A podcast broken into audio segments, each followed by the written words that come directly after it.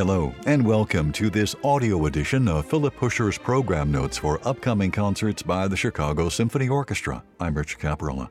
Concerts by the CSO on Thursday, January 20th and Sunday, the 23rd, feature conductor Riccardo Muti leading a varied program including the overture to Donna Diana by Emil von Reznicek, suites from Sleeping Beauty and Swan Lake by Tchaikovsky, and The Emperor Waltz by Strauss Jr. Here are Philip Huscher's program notes on a suite from Tchaikovsky's ballet score Sleeping Beauty, the suite lasting about 20 minutes. The Sleeping Beauty is a ballet that cannot be revived, wrote former New Yorker critic Arlene Croce. It can only be rediscovered. As much as any work written for the ballet, The Sleeping Beauty is a classic. The grandest classic a company can own, is how Croce put it, and it has always held a special place in the repertoire. The true magic of The Sleeping Beauty, even for dancers, is created by Tchaikovsky's music. The score is the ballet, Croce wrote.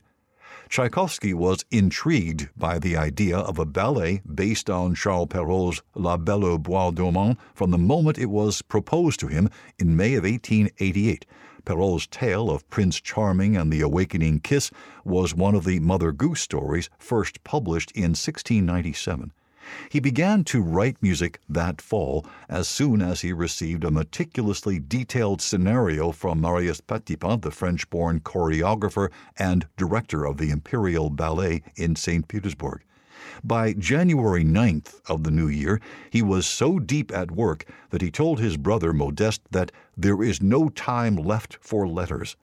Tchaikovsky finished the score on May 26th. He spent the summer orchestrating the music. It was his first major work since the Fifth Symphony. The premiere of The Sleeping Beauty in January 1890 was a great success, and it was an immediate hit with the press and the public.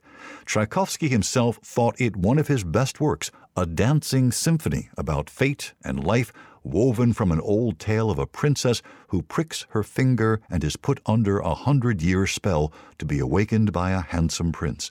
Stravinsky later said it was the convincing example of Tchaikovsky's great creative power. The suite of selections from The Sleeping Beauty performed at this concert includes some of the most beloved music from the ballet, the brilliant introduction with its gentle dance of the good lilac fairy, the pas d'action the sumptuous soaring adagio in which the ballerina princess moves through a breathtaking series of unsupported balances as she receives a rose from each of her four suitors, the sly play of Puss in Boots and the White Cat, the quiet charm of the panorama, and finally the big, dazzling waltz with its famous sinuous melody, a seemingly unpredictable sequence of half steps and whole steps that is itself a classic. Program notes by Philip Huscher on a suite from The Sleeping Beauty by Tchaikovsky. And now Philip Huscher's notes on a suite from Swan Lake by Tchaikovsky, the suite lasting about 31 minutes. We owe the first of Tchaikovsky's great ballet scores, Swan Lake, to Tanya and Anna Davidova, the children of Tchaikovsky's beloved sister, Sasha. When Uncle Pyotr whipped up an afternoon's entertainment to delight his nieces sometime during the summer of 1871, he never could have guessed Swan Lake would become the classic monument of ballet. He also never suspected that Anna would one day marry the son of Naja von Meck, the only woman Tchaikovsky ever loved, although their passion was expressed solely in letters and music. We know little about that first Swan Lake, except that it was hastily written and premiered as a modest do it yourself production during the summer holiday at Kamenka, where the composer often went to take in the country air.